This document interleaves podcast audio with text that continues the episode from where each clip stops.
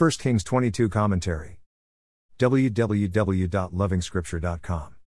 Ahab's tenure comes to an end at Ramoth Gilead, and so does his career of sin and idolatry. Interestingly, he dies in battle against Aram, against a nation whose king he had unadvisedly forgiven. Looking at Ahab's many direct interactions with the Lord, and had these interactions via many prophets been peaceful, he would easily top the list of the most blessed in Christendom. Instead, Ahab would go in history as a man with most warnings and most judgments directly delivered to him by several prophets. The prophet Micaiah's warning in this chapter is just one of the many that the prophet must have delivered to the king. It is a fact that the king publicly denounces Micaiah for. One is tempted to think of Ahab's religion as one of the dumb, by the dumb, and for the dumb. An intelligent man should have nothing to do with it. Ahab assembles 400 men to prophesy his wishes. What vanity! It is so cheap that even King Jehoshaphat begins to question Ahab's rationality.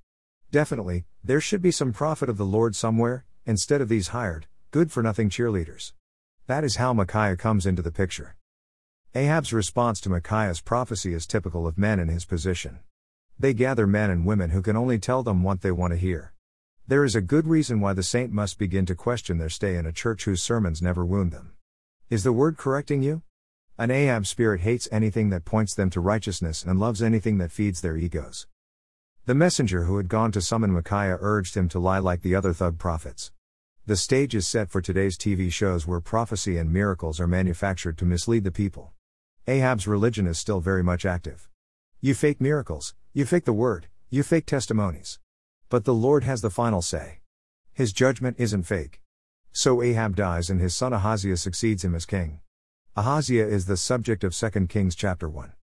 Strangely, it is during this time of near complete apostasy that the Lord preserves men and women with very strong faith. Because of her faith in the Lord, the unnamed woman at Zarephath is miraculously cared for. The company of prophets, most likely led by Elijah, stands up for truth and is ready to confront King Ahab. How the Lord wants to shine through the remnant. The times of increased institutionalized idolatry, the times of legalized sin, are times when the Lord gifts the remnant with very strong faith. We really want to be one of them. More resources visit http www.lovingscripture.com.